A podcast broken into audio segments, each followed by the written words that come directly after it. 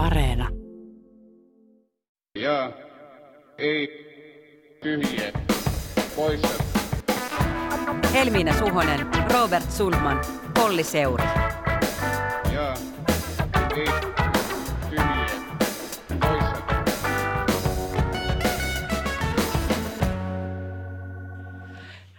Tervehdys, on jälleen perjantai ja aika laittaa Jetp-mietintämyssy päähän. Täällä tänään seurannanne minä, Helmiä Suhonen sekä kollegat Robert Sundman ja Olli Seuri. Täällä ollaan. Oletteko muuten innoissanne alkaneesta ensitreffit alttarilla kaudesta? Oli, oli aika jännät parit. Poissa. Olli Tylsimys. Meidän täytyy Robert ehkä tehdä joku Jetp Extra jakso, jossa analysoidaan ensitreffejä alttarilla, koska mulla olisi tähän paljonkin sanottavaa. Olen fani, mutta ehkä mä sanon tähän nyt vaan sen, että tällä kaudella ennustan, että ehkä yhdestä y- yhdellä neljästä parista on edes jonkinlainen mahis. Niiden kodeista jo näkee, että tulee kyllä semmoinen niin lifestyle-erimielisyyksien kausi. On siis monta estettä ylitettävänä, että ne seinällä roikkuvat auton valomainokset ja pelituolit muutetaan sinne Marimekko-sisustukselliseen kotiin, jossa juodaan ystävien kanssa kohviinia. Tämä oli mun mielestä tämän viikon paras analyysi mistään aiheesta No niin, no niin, no mediassa. niin, no niin, no niin, eiköhän se ollut siinä. Jeppissä emme ole liioin käsitelleet eduskunnan pienimpiä puolueita, mutta nyt, nyt on aika puhua kristillisdemokraateista, tuosta pienestä usein vaaleissa alle 4 prosentin kannatuksen tavoittavasta keskusta oikeistolaisesta puolueesta. Yes. Puolue on nyt noussut julkisuuteen, sillä Kantar markkinatutkimusyrityksen puolueelle tekemä selvitys on vuodettu mediaan ja se on paljastanut, että usein niin tyynenä ja tasaisena näyttäytyvässä koodeessa onkin ristivetoa. Selvityksen mukaan kannattajia karkottaa puolueen pienuus ja heikko vaikuttavuus, mutta myös se, että puolue sekoittaa uskontoa ja politiikkaa, eli siis Kristillisen puolueen profiloituminen uskontopuolueeksi laskee puolueen kannatusta.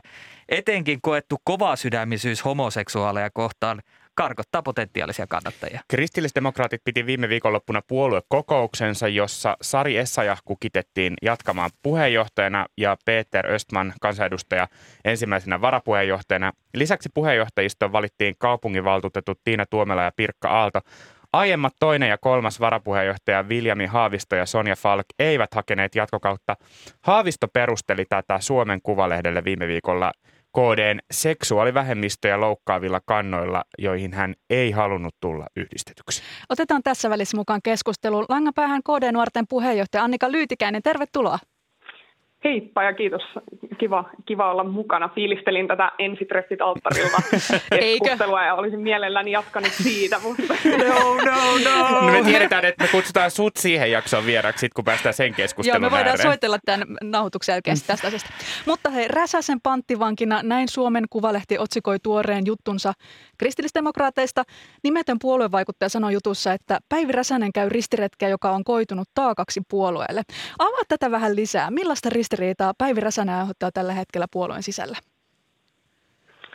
Joo, no ehkä tietysti nyt päällimmäisenä, kun puhutaan Räsäsestä, niin, niin tulee ihmisillä mieleen nämä hänen, hänen oikeuskamppailunsa ja niihin ei sinänsä tota, oteta sen, sen kummempaa kantaa muuta kuin, että tietysti varmasti jokainen kristillisdemokraatti puolustaa Päivin, Päivin sananvapautta siitä, mutta, mutta uskon, että tällä panttivankitilanteella viitataan, viitataan vähän niin kuin pidempään käynnissä olleeseen tämmöiseen ristituleen. Toisaalta aika moni kristillisdemokraatti haluaisi ehkä viimeinkin keskittyä vähän muunlaisiin kysymyksiin kuin näihin makuuhuone- ja seksuaalietiikkakysymyksiin. Itse haluaisin mielelläni puhua, puhua haastatteluissa vaikka verotuksesta ja ulkopolitiikasta. Mutta enkä, täällä enkä sitä taas aina puhutaan noita- näistä samoista asioista. nimenomaan, nimenomaan.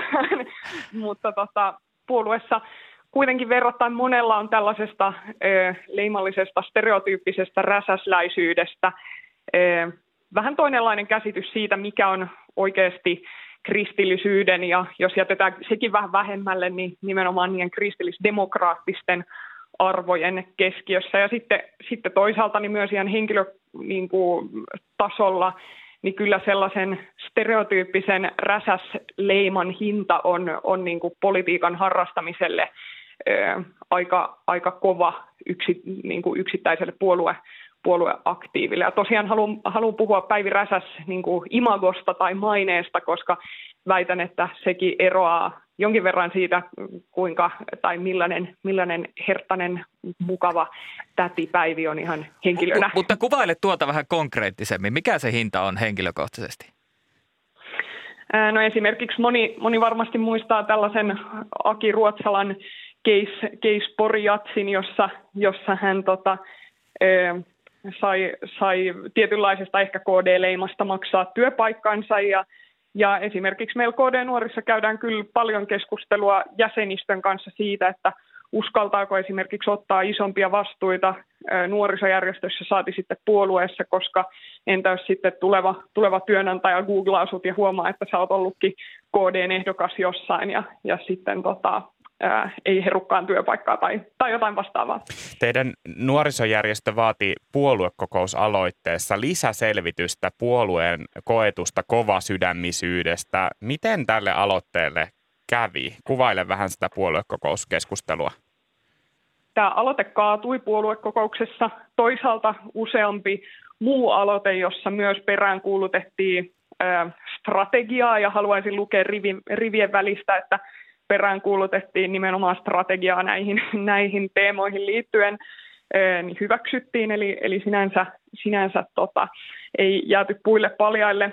Tämä, tämä meidän aloite nimenomaan, jossa mainittiin tämä teidän tuossa introssakin mainitsema kova sydämisyys, niin, niin tosiaan kaatu, mutta herätti etukäteen jonkin verran keskustelua, mä, mä uskon, ja siitä puoluekokouskeskustelusta päätellen, niin että nimenomaan ehkä tämä retorinen valinta puhua kovasydämisyydestä, niin kuin siinä Kantarin tutkimuksessa, niin sitten säikäytti ihmiset, että ei ehkä halua mieltää itseä kovasydämiseksi ja, ja moni ei, tai juuri kukaan ei sitä varmasti olekaan, mutta, mutta tota, että jouduttiin jotenkin puolustuskannalle siinä ja ja sitten tota, pelättiin, että se aloite, jossa ihan puhtaasti haluttaisiin tutkia puolueen brändiä ja, ja imagoa, niin, niin olisi tuonut mukanaan ehkä sitten jotain, jotain muutakin. Ja lienee hyvä mainita, että tämä kova sydämisyys siis mainitaan nyt puoluekokouksessa hyväksytyssä äh, toimintasuunnitelmassa, jossa puhutaan tästä strategiatyöstä. Eli se on uinut sinne myös sinne asiakirjoihin mukaan.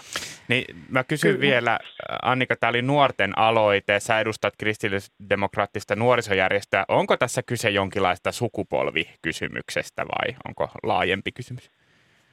No mä väitän, että ei ole sukupolvikysymys, koska kyllä ihan kaikissa KD-sukupolvissa ollaan, ollaan kyllästytty olemaan tämä tota, niin kuin makuuhuonepuolue ja kyllä ihan kaikissa, kaikissa ikäryhmissä haluttaisiin keskittyä ihan aitoon oikeaan kristillisdemokraattiseen politiikkaan. No hei, tähän liittyen Kristillinen liittohan syntyi alku- ja perinteisten arvojen puolustajaksi ja toiminnan käynnistäjiä oli etenkin evankelis-luterilaisen kirkon konservatiivit sekä herätyskristillisten ja vapaiden kirkkokuntien kannattajat. Evankelis-luterilaisessa kirkossa on sielläkin aika selkeät jakolinjat, mistä ehkä yksi tuore esimerkki on Päivi Räsäsen oikeusjutu innoittamana syntynyt konservatiivi kristittyä edustava yhdistys Sanan ja uskonnonvapaus ry. Miten kirkon sisäinen kipuilu tämmöisellä liberaali-konservatiiviakselilla säteilee kristillisdemokraattien sisälle? Mä väittäisin, että, että ei juurikaan. Meillä varmaan verrattuna varsinkin muihin keskusta oikeistolaisiin puolueisiin, niin suhteessa on varmasti kenties jopa vähiten Evlut-kirkon jäseniä, eli, eli tota, en usko, että se kirkon, kirkon sisällä sinänsä käytävä arvokeskustelu mitenkään suoraan heijastuu puolueeseen ja sitten toisaalta niin, niin puoluehan on ollut esimerkiksi sarjessa ja on terottanut monen, monen monen kertaan ja se lukee puolueen ihan tota, peruskirjoissakin, että ei, ei oteta kantaa kirkkojen tota, teologisiin käsityksiin, niin, niin väitän, että, että, tuota, että ei. Mutta puolue on kuitenkin olemassa puolustaakseen perinteisiä kristillisiä arvoja. KD-äänestäjät erottuu muista just eniten näissä arvokysymyksissä. Ollaan siellä arvokonservatiivisimmassa päässä. Niin miten KD erottautuu millään muulla muista puolueista kuin juuri näillä repivillä arvo- tai identiteettipolitiikkakysymyksillä, kuten vaikka homo tai sukupuoli tai suvivirsi? Mm toisaalta puolueen historia on just, just tässä, mutta toisaalta sitten taas jo 2000 luvun alussa puolue nimenomaan pyrki kääntämään ja kääntikin jonkun verran kurssia kohti sellaista eurooppalaista kristillisdemokratiaa, Saksan CDU, Alankomaissa, Belgiassa, muualla kuitenkin Euroopan suurimpia ideologisia virtauksia. Ja tämä on niin kuin se suunta, jonne, jonne KD-nuoret ja jonne tosi moni muu muissakin ikäryhmissä puolueessa haluaisi, että me ajauduttaisiin, eli että oltaisiin oltais vakavammin otettava aito keskusta-oikeistolainen konservatiivinen, mutta yleispuolue ja, ja tota, ei, ei pidettäisi monopolia näissä arvokysymyksissä, mutta sitten siinähän se vaikea kysymys tuleekin, eli, eli mikä, mikä se meidän tontti on. Ja, ja mä väitän, että nimenomaan kristillisdemokraattisille arvoille on, on kyllä kysyntää, jos, jos nimenomaan sen, sen kristillisdemokratian antaisi ukoista. Mä äh, havahduin siis tätä jaksoa valmistellessa sellaiseen, että kristillisdemokraateista on tehty Suomessa todella vähän tutkimusta, mutta äh, siihen liittyen, mitä sanoit tuosta äh, kristillisdemokraattisesta omasta ideologisesta, niin – Löytämäni Merja Eräpolu vuonna 2002 valmistuneen Gradu Abstraktissa tehtiin jaottelu puolen kunnanvaltuutettujen näkemyksistä ideologisesti, uskonnollisesti ja arvopohjalta orientoituneisiin. Ja toi Graduhan on siltä ajalta, mihin säkin vähän viittaat, että Päivi Räsäsen edeltäjä puheenjohtaja Bjarne Kallis ohjasi puoluetta kohti tätä ideologisesti orientoitunutta keski-eurooppalaista kristillisdemokratiaa. Ja puolueella oli silloin vuosituhannen taitteessa puolet isompi eduskuntaryhmä kuin nyt, yli sata kunnanvaltuutettua enemmän kuin nyt. Kallis on sittemmin eronnut puolueesta.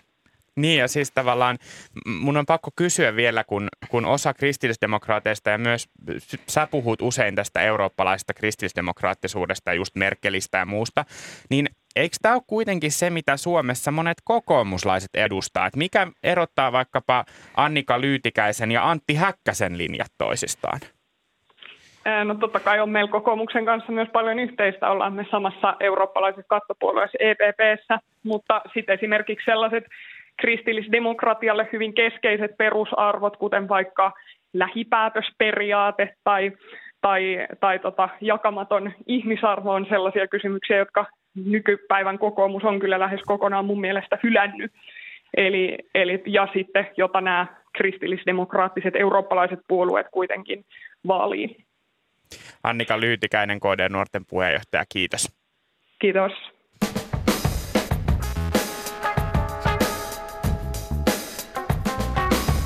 Ja ei. Tyhjiä poissa. Tässä on kuulkaa ihan Jetpissä käsiteltävien aiheiden puolesta ruuhkaa, sillä ensi viikolla elämme ja hengitämme budjettiriihtä. Päivystämme ovilla ja spekuloimme, kuka nyt vie ketäkin, kun litran mittaa. Ja etenkin kuka saa mopeen osaan, kuten aina sanot. onko käsillä hallituskriisi vai ei? Nyt jo on toki uutisoitu, että keskusta on törmäyskurssilla vihreiden ja vasemmiston kanssa päästöistä. Eipäs jes, politiikan naatiskeluviikot on siis edessä. Anteeksi, mun on ihan pakko sanoa ei ilmastotoimista ja törmäyskursseista tässä jaksossa enempää, mutta jos katsoitte eilen torstaina esimerkiksi liikenne- ja viestintäministeri Timo Harakan viestintää julkisuuteen, niin kyllä taitaa olla pikemminkin niin, että vasemmistoliitto ja vihreät ovat törmäyskurssilla keskustan, demareiden ja RKPn kanssa myös sen pohjalta, mitä itse on käynyt keskustelua ilmastotoimien kokonaisuudesta, niin jotenkin näin hahmottuvan. Mutta ehkä tämä tarina, jossa muut puolueet häivytetään, niin otetaan vaan tätä vihreät vastaan keskusta tai ehkä vihreät ja vasemmistoliitto vastaan keskusta matsia, on sitten niin hyvä tarina, että sitä ei voi millään, millään häivyttää. No hei, ensi viikolla seuraamme tuon tilanteen kehkeytymistä. Ja ensi viikolla on myös vihreiden puoluekokous, ja koska puheenjohtaja Maria Ohisalo jää loppuvuodesta äitiysvapaalle, on kokouksessa tehdyt henkilövalinnat erityisen mielenkiintoisia Kuka nousee puheenjohtajan ja sisäministerin sijaiseksi? Puhutaan nyt siitä, mitä vihreällä oikein kuuluu tällä hetkellä. Ja studiovieraana meillä on täällä Suomen Kuvalehden ja Yleen Mediakriittisen Kupla-podcastin toimittaja Aurora Rämö. Tervetuloa. Kiitoksia. Yksi syy, miksi me haluttiin sinut tänne vieraaksi, on se, että kirjoitit elokuun puolivälissä Suomen Kuvalehteen tällaisen jutun, oli, jonka otsikko oli, joo, mä printti ihmisiä. Me, meissä ei ole mitään vikaa. Lehden kannessa vihreiden kannatuksen romahtamiseksi annettiin yksiselitteinen syy oma hyväisyys. Haastattelit juttu useita vihreitä ja jotakin tutkijoita, mutta mua kiinnostaa se, että ää, millaisia nuo haastattelut oli etenkin vihreiden johtavien poliitikkojen kanssa silloin, kun sä kysyit, että et, et, hei, että voisitko vähän selittää, että miten teillä menee ja miten te reflektoisitte itse näitä ongelmia? no poliitikkojen kanssahan on aina hirvittävän mukavaa puhua heistä itsestään. Tai siis tavallaan se ei ole ongelma koskaan, eikä myöskään silloin, kun, kun on jotenkin pitää puhua vähän negatiivisempia asioita itsestään. Siis, siis ei, ka, kaikki oli todella mukavia ja, ja jotenkin, ää, koska se kuntavaalitulos oli mikä oli, niin, niin tavallaan siinä on myös hirveä tarve olla silleen nöyrä Mä otan sitten tästä jutusta esimerkin, kun tässä on vähän se, että et, et, et tässä, kuvassa tässä jutussa on tämmöinen kehystys, että vihreiden ongelma on se, että itsekritiikkikin onnistuu kuulostamaan itsekehulta. Ja sitten tässä on hirveän isosti taitettu Maria Ohisalolta tämmöinen niin kuin tavallaan ihan mitätön sitaatti. On varmasti jatkossakin tekemistä sen kanssa, että pitää pystyä myöntämään epäonnistumisia paremmin. Niin oliko toi niin kuin parasta, mitä sieltä no, no, se, se, se, no se oli vähän parasta. Siis, no, no Ville Niinistö, entinen, entinen puheenjohtaja, ja oli hyvin, äm, miten se nyt sanoisi, kriittisempi kuin, kuin monen nykyiset puolueet toimii. Totta kai hänkin on siis puolueessa ja, ja on europarlamentaarikko, mutta muuten se oli ehkä vähän niin kuin tollasta. Ja toi oli musta niin kuin paljon, että, että se, se vaati kuitenkin jonkin aikaa puhumista. Että, että, että pitää että pystyä myöntämään epäonnistumisia pitää, paremmin. Niin, niin että, että vähän voisi miettiä sitä, että, että itse, joo, kyllä, joo, just näin. Joo. Siis mun mielestä puolueet on kyllä tässä suhteessa niin kuin itsereflektion ja epäonnistumisten ruotimiseen kyllä erilaisia. Keskustassahan tällaisesta epäonnistumisten ruotimisesta on tehty niin kuin melkein oma taiteenlajinsa. Mm. Kuka vetää leuan syviten rintaa ja lähtee kohti uusia pettymyksiä hattukourissa ja tuhkaa päälle ripotelle. Ja Mut, studioon on helppo saada keskustalaisia kyllä, pohtimaan omaa kurjuutta. mutta onko ne kuitenkin siinäkin vähän sitten niitä tavallaan niin kuin vanhoja toimijoita on. jostain kaivettu? Koska siis, tässä, siis juuri, juuri niin, tästä on mun mielestä kysymys, joo. Joo, yep. koska tota, mä tiedän myös, että monia vihreitä ärsyttää, ja, ja käytän nyt heidän sanamuotoansa, nämä niin kuin neuvovat eh, ehkä miehet. Ja tällä tarkoitetaan siis ihmisiä, jotka ovat olleet puoluetoiminnassa joskus aiemmin. Mm. En nyt mainitse nimeltä europarlamentaarikkoa tai Ainakaan joitakin eräitä entisiä niin. puheenjohtajia, mutta että heitä ärsyttää se, että mitä he nyt tulevat niin kuin sieltä neu- neuvomaan. Niin sitten musta on niin kuin kiinnostavaa, että eikö siinäkin ole kuitenkin tämä sama, että ne on ne, se on vähän sama kategoria kuin nämä mm. kepulaiset, eli se vanhat toimijat, joiden on helppo Kyllä mä muistan joku Antti Kaikkosen on oikein huokaileva leukarinnassa. Okei. Mutta mut, kyllähän Antti Kaikkonenkin on vanha toimija tässä suhteessa, siis niin ainakin vihreisiin, vihreiden mm, eduskuntaryhmään verrattuna. Ja, siis, niin kun, ja, ja, ja siis ihan oikeastikin mun mielestä nimenomaan on kysymys siitä, mitä Robert sanoi, että, että tavallaan tämä nykyinen miten puhutaan julkisuudessa, niin kun nämä on kaikki jotain viestintäkonsultteja, niin, niin sitten sit, sit tavallaan se, että no vähän sitten voisi pohtia itsekin jotain joskus, niin on jotenkin paljon sanottu ja jotenkin niin kuin kriittisesti sanottu. Mä mietin kanssa tästä, niin että vihreille ei ole semmoista samanlaista perinnettä ehkä kyllä vanhemmilla puolueilla. Tuntuu aina, että siellä on se selitys, että mi- muut ei nyt ihan ymmärrä, miten sekavasta prosessista oli lopulta kyse. Mm-hmm. Ja oli mhm. monta asiaa, mitkä tähän lopulta vaikutti ja tosi ikävää, miten tässä nyt tuli tämmöinen sotku. Että että koetaanko se omien julkinen kritiikki semmoiseksi niin heimon pettämiseksi ja just tämmöiseksi viestinnälliseksi häiriöksi, kun siellä on monta viestinnän ammattilaista. Että tosiaan tämä Ville Niinistö on ehkä tämmöinen ase, niin kuin semmoisessa asemassa, että hän, hän pystyy aika niin kuin vapaasti kritisoida Kyllä. julkisuudessa. Ja mulle erityisesti on jäänyt mieleen äh, ne Haaviston saamat moitteet tässä surullisen kuuluisessa Alhol Jupakassa viime vuoden lopulla. En jaksa mennä siihen kovin syvälle. Siinä olisi pinnausta vaikka mihinkä suuntaan, mutta kyllä mulla mennessä palaa sulake siinä kohtaa, että miksi vihreät ei mitenkään päin suostuneet myöntämään, että oli toimittu myös se, väärin. Koska se oli sovittu yhteinen viesti silloin. Se, että, se oli joo. sovittu yhteinen viesti ja sitten ne aidosti, aidosti oikeasti on sitä mieltä, että perustuslakivaliokunta on poliittinen ja että siinä, siinä toimittiin heitä vastaan väärin, että se ylipäätään vietiin se asia sinne. Ja että tämä on semmoinen asia, mihin media ei ole keskittynyt ja media ei ole nähnyt sitä lainkaan ja he eivät ole toimineet tässä väärin ää, syyttäessään jatkuvasti kokoomusta ja niin, no, siinä oli Ille Rydman ja Westman. Mm. Mutta kun lopulta no, se kyse oli siitäkin niin. myöskin, että miten Haavisto toimi siellä ministeriössä. Kyllä, ilman muuta mm. oli kysymys siitä, mutta, mutta et koska niille ihan oikeasti vaikuttaa olevan niin kuin merkittävästi suurempi asia, että se ylipäätään vietiin sinne, kuin se, mikä se lopputulos oli.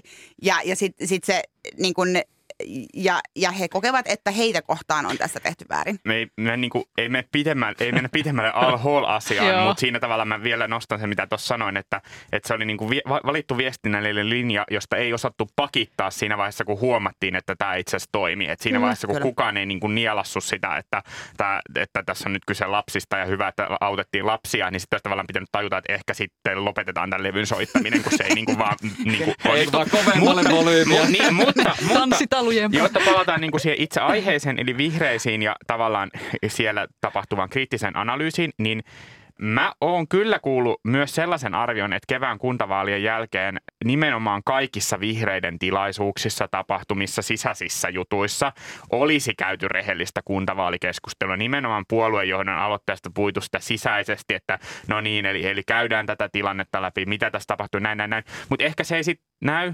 ulospäin tai ehkä ajatellaan, että se ei saa näkyä ulospäin. Että se no, niin pitää, tämä pyykki pitää pestä täällä, jos sitä on. No, no kun sehän tietysti niin kuin, tavallaan, koska toi tulos oli mikä oli, niin ihan järjellistä onkin, että mm. sitä keskustelua käydään sisällä ainakin. Uh, mutta et, et mä jotenkin ajattelisin, että ehkä ne ei ole tottunut kauheasti siihen, että et, et pitää tavallaan ulospäin myös jotenkin kertoa ikäviä asioita itsestään. Mm koska ei ole ollut mitään niin kuin ennen nyt tota Alhol-asiaa tai... No Touko Aalto No Touko, Touko Aalto ja, ja sitä ennen oli siis Heidi Hautalan toi ministeriero, mutta, mutta, tota, mutta et mu, muutenhan ne on siis oikeasti hyvin silleen puhtoisia julkisuudessa ja olla aivan rauhassa. Ja mä ajattelen, että tässä tilanteessa varmaan silloin merkitystä, että puolue on nyt hallituksessa. Että mm. aina niin se pyykki on helpompi pestä oppositiossa, kun mietitään omaa linjaa muutenkin. Mutta tämä oli hyvä nosto tämä Touko Aallon tavallaan puheenjohtajakauden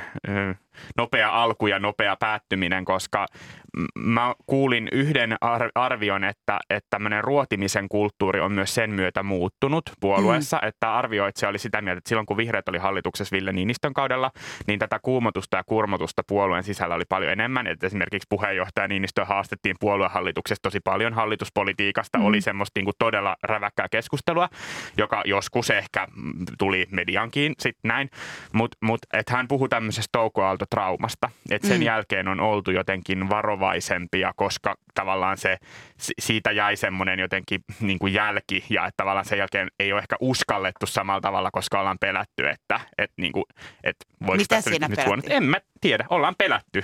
Niin, niin, niin eri just. tavalla. Sitä sisäistä keskustelua, että jos se menee liian rumaksi, niin tekeekö se ihmisille esimerkiksi jotain? Niin siis, siis äh, kyllä selvästi tämä Touko on aika lyhyt, lyhyt aika ja, ja sitten, sitten eroaminen äh, puheenjohtajan tehtävistä, niin se, se on kyllä niin kuin, ne edelleen puhuu siitä, kyllä. että, että ja se, se ka, vuosi 2018 ja se, että silloinhan oli ja kaikki oli aivan sekaisin. Ja siis niin kuin, että et, et, et, niin kuin se ei vissiinkään ole ollut helppo niin, asia, joo. mutta että, että sitten tavallaan, että se olisi niin kuin kääntynyt niin päin, että sitten ei voi jotenkin sanoa mistään mitään, koska pelätään, en tiedä, ihmisten sairauslomia vai mitä, mitä pelätään, mutta, mutta siis äh, tätä, tätä en ole hahmottanut. Kiinnostavaa. Mutta tästä on hyvä jatkaa myös siihen, minkä Helmiina aluksi mainitsikin, eli se puoluekokous viikonloppuna. Siellä olevat henkilövalinnat, siis ensi viikon viikonloppuna. Maria Ohisalollehan ei ole haastajaa, mutta varapuheenjohtaja ehdokkaita on senkin edestä. Käydään nyt läpi kaikki nimet. On kansanedustajat Iiris Suomela, Atte Harjanne, Inka Hopsu ja Hanna Holopainen. Sitten on nykyiset varapuheenjohtajat, kaupunginvaltuutetut Fatim Diara ja Jaakko Mustakallio. Lisäksi on Markus Drake ja Mika Flöit. Kahdeksan ehdokasta kaiken kaikkiaan. Ja tämä varapuheenjohtajan vaalihan meitä kiinnostaa, koska vihreiden sääntöjen mukaan puoluehallitus valitsee tästä joukosta sijaisen Maria Ohisalolle, kun hän jää perhevapaalle. Ja sijaisen puheenjohtajana. Kyllä, sijaisen puheenjohtajana. Ja tota, mun oma veikkaus on sen jälkeen, mitä on vihreiden kanssa keskustellut, että Atte Harjanne ja Iiris Suomella on tässä kisoissa aika vahvoilla. Kolmas on epävarma. Tekisi mieli sanoa, että Hanna Holopainen, koska alue näkökulma ja joku tämmöinen tasapaino, mutta samalla mulle hirveästi on korostettu, että on tämä siirtoäänivaalitapa, mm-hmm. joka on hyvin erilainen tapa valita ylipäänsä tämä varapuheenjohtajisto – ja se vähän niin kuin torppaa tämmöistä taktikointia. Lisäksi korona-aikana ei ole ollut kunnolla keskusteluita kentän kanssa, joten niin kuin arvaamattomuutta liittyy tähän, mutta, mutta mä nostaisin kuitenkin nämä kaksi nimeä. Ei ole päässyt rytmin baarissa istumaan. Niin, just, just niin. Toiset on Ja jos on oikein ymmärtänyt, niin näitä varapuheenjohtajia ei siis laiteta mihinkään, valita mihinkään arvojärjestykseen, eli automaattisesti ei ole selvää, että kuka sinne Ohisalon sijaiseksi nousee. Mutta on kyllä kiinnostavaa, että mitä näissä valinnoissa painotetaan, että mikä rooli on sillä ehdokkaan paikkakunnalla, mistä hän tulee, että ei kaikki ole Helsingistä, vaikuttaako sukupuoli, entä positio, että on kansanedustaja, että ihan nobodyä tuskin nostetaan sijaiseksi. Joo, se on totta. Ja mä, ja mä luulen, että Mustakalliolla ei nyt ole jatkomahdollisuuksia. Esimerkiksi on, on kuullut myös arvion, että, että Diarallakaan ei olisi enää. Että tota, Ihan totta, et, kun joo. mä ajattelen, että se on, se on niin kuin läpi Ehdottomasti, tai, tai siis, että et, et se on selvä, ja sitten, sitten niin kuin Iris Suomella ja Atte Harjanne mä, on mä, tavallaan tämä niin kuin kaksikko, josta t- sitten... Tästä, mä uskon myös, että tästä on niin kuin monenlaisia näkemyksiä, mutta se, mikä näistä toistuu arvioissa, äh, mitä mä kuulen, on se, että halutaan, että kun nyt on ollut varapuheenjohtajina ei-kansanedustajia, mm. ja se on selvästi koettu heik- heikkoutena, mm. että nyt on tosi voimakas sellainen, että pitää, pitäisi ehkä saada kansanedustajia mm. kuitenkin sinne varapuheenjohtajistoon. Voimakkaampia julkisuuskärkiä. Niin, just, just näin, jotta pystyttäisiin niin kuin tekemään näin. Niin mä luulen, että se niin kuin on tavallaan sekä Mustakalliolle että Diaralle tässä kisassa sitten kuitenkin rasite. Voihan olla, että jompikumpi mm. heistä sitten meneekin läpi. Näitä on oikeasti tosi vaikea arvioida, kyllä, mutta, kyllä, mutta mä uskon, että tämä on niin kuin heillä haittana tässä, että he eivät ole kansanedustajia. Mutta sä ajattelisit, että ensimmäinen ja toinen VPI olisi sitten... Ei ensimmäinen ja toinen, koska heillä ei ole järjestystä tässä. Ei, niin, aivan, niin. aivan joo. Eihän. Demokraattisesti kolme varapuheenjohtajaa. No, ja toinen ja toinen varapuheenjohtaja niin olisi siis, siis Suomella ja Harjanne. Mä uskon, että, että he, heidät voisi kyllä molemmat. Olit. Ja onko ja. siis niin, mä vielä selvenen, että siis voi olla eri tyyppi sijaistamassa sisäministeriä ja eri tyyppi olemassa niin kuin puheenjohtajan sijaisena? Kyllä. Jo, joo, kyllä. Ja tämä on niin kuin silleen musta kiinnostavaa, että, että tota, tämä on niin kuin monimutkainen prosessi. Ää, vihreiden ministereistä päättää eri konklaavi. Se on puoluevaltuuskunnan ja eduskuntaryhmän yhteiskokous ja todennäköisesti vasta sen jälkeen, kun puoluehallitus on päättänyt, kuka sijaistaa Ohisaloa puheenjohtajana. Ja tämä tarkoittaa sitä, että sisäministeriksi valittava voi olla joku muu. Mä y- ymmärrän, että ainakin osa vihreistä toivoo tällaista monikärkisyyttä, että puheenjohtajan sijainen ja ministerin, sisäministerin sijainen olisi eri tyyppi. Toisaalta se niin kuin jakaisi vastuuta, etenkin kun on ihan hyvä mahdollisuus, että puheenjohtaja on ekan kauden kansanedustaja. Ja, ja tästä vastuujaosta on myös puhuttu puolueessa aika paljon tämän Touko, Touko Aallon uupumisen mm. jälkeen. Mutta kyllähän tämä ministeri voi olla joku tästä puheenjohtajistojoukosta tai sitten voi olla joku muu kansanedustaja. Ja, ja tota, jos mietitään niin kuin työjakoa myös näitä aluevaaleja niin kuin ajatellen, niin, niin ne on kuitenkin se vaalit, mikä tässä lähestyy ja se on tärkein niin kuin, tämän puheenjohtajan sijaisen tehtävä oikeastaan melkeinpä ainoa on se, että vetää ne tota, Vetää sekin kivirekin maaliin. Vetää sekin kivirekin maaliin. ja esimerkiksi Helsingistä oleva sijainenhan ei voi, tai tavallaan, että hän ei itse ei, olisi ei ole järjellistä, niin joten, mm. jotenka tällaisiakin asioita siinä niin kuin pitää, pitää miettiä. Tai mitä olisi joku megakierrätys, että Krista Mikkonen sisäministeriksi ja sitten niin kuin kaikkia salkkuja vähän vaihdeltaisiin. Että tällaisenkin arvion mä oon kuullut, mutta mä, se on tietysti eri asia, että voiko näin oikeasti tapahtua. No kun siis tämä ministerivalinta, siis, siis puolen puheenjohtaja tai, tai puheenjohtajan sijainen on musta jotenkin niin kuin, siinä voi olla vaikka ei-kansanedustaja mm. tai, tai näin, mutta että, että tämä, siis koska vihreiden eduskuntaryhmä on niin hirveän nuori. Siellä on siis niin kuin viisi kansanedustajaa, jotka on muita kuin ensimmäisen kauden edustajia. Niin, niin tavallaan, että ke, kenet ne voi laittaa sinne ministeriksi, koska siis ei, ei niin kuin, et sä nyt sitten Pekka Haavistoa laita, etkä ei Satu Hassi lähe Krista Mikkonen on jo, siis tavallaan kaikki on jo käytössä, niin, niin, niin se, on, se, on, se on musta kiinnostava tämä ministeri. Ja sisäministerin tehtävä on yksi kovimmista Kyllä. ministeriöstä Kyllä. johdettavaksi. Että. Kyllä. Mites tota, kun nyt valitaan sijaista puheenjohtaja Ohisalolle, niin mä kysyisin vielä, että mitä tarkoittaa tämä valinta sen kannalta, kuka johtaa tulevaisuudessa puoluetta. Et Ohisalolla on tuoreena puheenjohtajana takana huonosti menneet kuntavaalit, ehkä omien sanojen mukaan historian toiseksi parhaat Joo, puolueelle. Kyllä. täytyy muistaa, että kyllä. historian toiseksi paras kuntavaalitulos. Mutta kaupungeissa ja henkilökohtaisella äänimäärällä tarkasteltuna aika paha pettymys. Niin miten selvää on, että Ohisalo palaa puheenjohtajaksi ja johtaa vihreitä vuoden 2023 eduskuntavaaleissa? Mä en kyllä näe, että jotenkin esimerkiksi niin nämä aluevaalit tässä välissä olisi mitenkään ehkä semmoinen PJ-puheenjohtaja onnistumisten mittari, että on, ne on ne oikeat vaalit, sitten ne eduskuntavaalit, mm. ja siinä nyt oikeasti on enää pari vuotta, että eiköhän se Ohisalo sitä kelkkaa lähde vetämään. Mutta sitten jos noissa eduskuntavaaleissa ei tule onnistumista, niin sitten on kyllä varmasti vaihdon paikka tässä politiikan syklissä. Ja okei, okay, va, niin hallituksesta on vaikea ponnistaa vaalivoittoon, että saako vihreät äänestäjien mielestä tehtyä tarpeeksi näitä ilmastotoimia nyt tässä riihessä vaikka, ja miten tämä kulttuurin ja tieteenväen luottamus palautetaan vihreisiin, ja se on mielenkiintoista nähdä. Joo, ja sitten varmaan niin kuin vaikuttaa sekin, että jos nyt mietitään, että tässä on niin kuin, valitaan varapuheenjohtajisto ja ehkä erikseen vielä tämä ministerisijaisia, että siellä voisi olla niin kuin tämmöinen useamman, useamman niin kuin nimen näkyvä joukko, niin miten he sitten onnistuu näissä tulevissa tehtävissään, kasvattaako he suosiota, mm. millainen vastaanotto heillä on, että nouseeko näitä potentiaalisia nimiä, koska kyllähän näissä aina tulee myös se kysymys, että et, et haastajia on niin kuin vaikea, vaikea keksiä, jos ei oikein ole sitä niin kuin poolia, mistä niitä am, siis, ammennetaan. Siis ju, juuri tämä on mun mielestä niinku suurempi ongelma. Tavallaan Ohisalon, Ohisalohan on hirveän, hirveän pidetty puolueessa mm. ja he ajattelevat sitä jotenkin parempana johtajana, kun, kun välttämättä ehkä ulkopuolelle ää, välittyy, mutta, mutta, mutta siis nimenomaan tämä, että et entäs kaikki muut? Keskustelu päättynyt. Ja ei. Tyhjiä poissa ennen jakson loppuhuipennusta on aika nöyrästi korjata viime jaksossa tapahtunut lapsus, koska kuten tiedätte, jos kansalaispuheenvuoroja on uskominen, meitä pahaisia politiikan toimittajia ei ilmastohommat juuri kiinnostelemme, vain nauraskelemme elokapinalle ja pohdimme teollisuuden kilpailukykyä, niin sitten tässä pääsi käymään niinkin, että edellisen perjantain JET-kysymyksissä sekoitin pari lukua.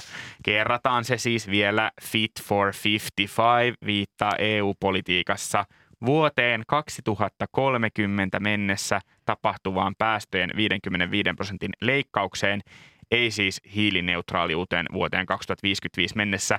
EU tavoittelee kyllä hiilineutraaliutta 2050-luvulle mennessä, mutta jo vuoteen 2050 mennessä. Näin, siitä jos saitte näistä luvuista selvää, niin se on hyvä. Noin, Fit for 55. Ja nyt on kuulkaa aika tempaista jet-kysymykset. Näihin siis vastaa joko jaa, ei tyhjää tai poissa. Ja minä jatkan ilmastoteemalla hienoa aasinsiltaa pitkin viikon sutkautuksen, joka tuleekin RKPn puoluejohtaja Anna-Maija Henrikssonilta. Tämän kysymyksen meille muuten tarjosi Jesse Kareinen. Henriksson toppuutteli tällä viikolla budjettiriiheen ladattuja odotuksia ilmastopäätöksistä sanomalla, että jos mahdollista, on varmasti hyvä linjata ilmastotoimien jatkoaskelista budjettiriihessä, mutta vuodessa on 363 muutakin päivää päätösten tekemiseen, eli ei kaikkea mielestäni tarvitse välttämättä nyt tehdä. Ja ei tyhjää tai poissa. Oletko sinä lykännyt jonkun asian tekemistä sillä perusteella, että vuodessa on 363 muutakin päivää aikaa tehdä asialle jotain? Jaa, mä oon tässä ihan mestari. Mä oon, jos, jos olisi sellainen testi, että testaa kuka viisikosta olisi, niin mä olisin siis varmasti Anna-Maja Henriksson. Jaa, ehdottomasti kyllä. Kaiken, kaiken kanssa. Mä menisin vasta, että ei, että en ole todellakaan asioiden lykkäjä, mutta sitten tajus, että on lykännyt muun muassa hyvän tovin puhjenneen pyöränkumin vaihtamista, että tällaiset pienet kädentaitoa edellyttävät jutut, niin ne on sellaisia, Hirveä että niin, niistä on helppo ajatella, että aina voi joku toinen päivä tehdä. Tai joku pieni maalattava asia kotona, niin ai ei.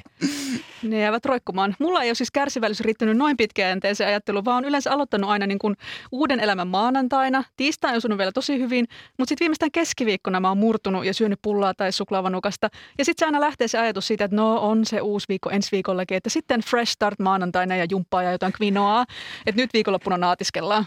Et mun motto on pikemminkin, että vuodessa on 52 maanantaita aloittaa uusi elämä. Mm, se on kyllä hyvä. Ei mm. Niin, sulla on tavallaan niin kuin viisi viikonloppupäivää. Näin on. Se on super.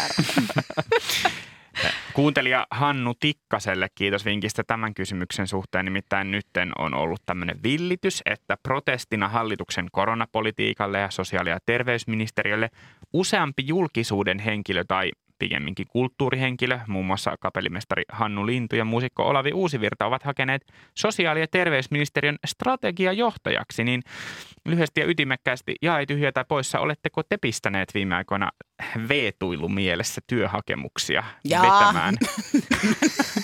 No en, mä toivon, että mä olisin.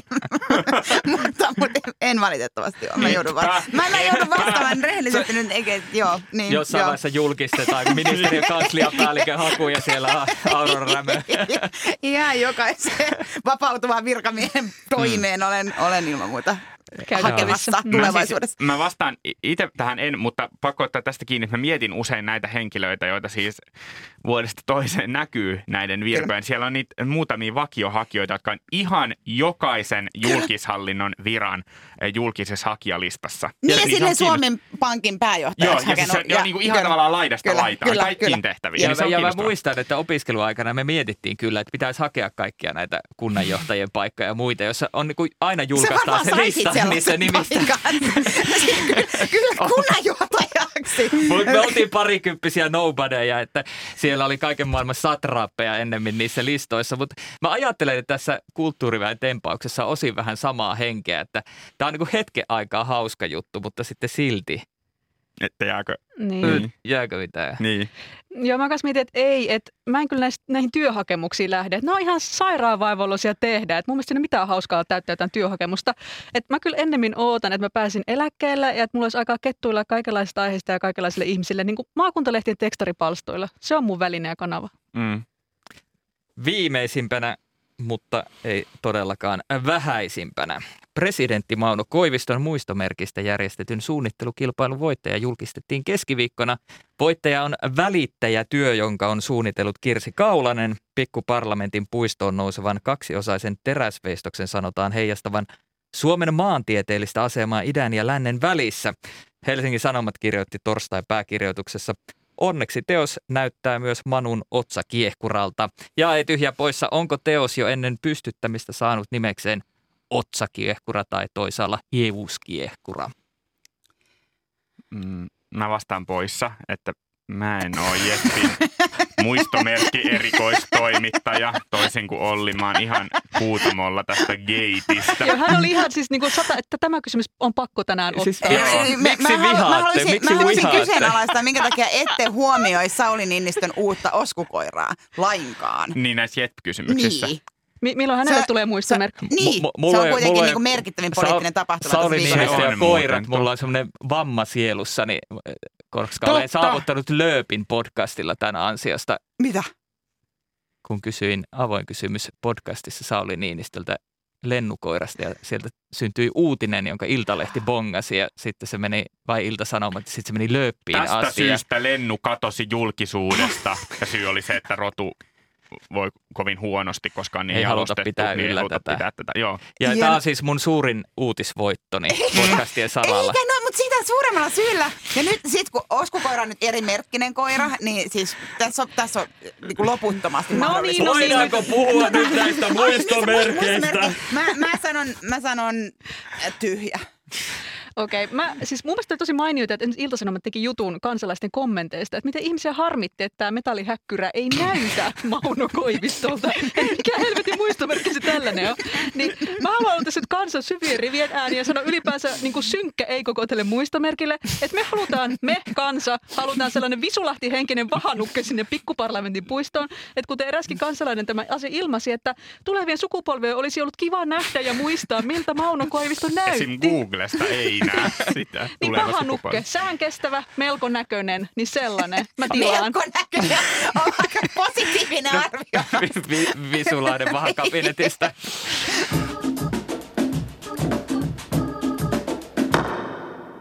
Kiitos, että kuuntelit Jetpin. Mitä mieltä olit? Laita meille palautetta vaikka Twitterissä tai Instassa. Tunniste on tietysti Jetp ja sähköpostikin löytää perille.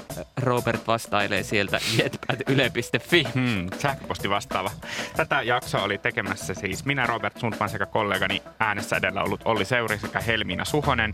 Vieraanamme oli tänään Suomen Kuvalehden toimittaja Aurora Rämö. Kiitos kun olit. Kiitos. Ja Ylen mediakriittisestä Kupla-podcastista, jota juonnat joka viikko uusi jakso Yle Areenassa. Siellä haukutaan Yleäkin ja minullekin naljailtiin, joten menkääpä kuuntelemaan. Äänitarkkailijana oli Pasi Ilkka, äänisuunnittelijana Joonatan Kotila. Ensi viikkoon, moi moi! Moi moi!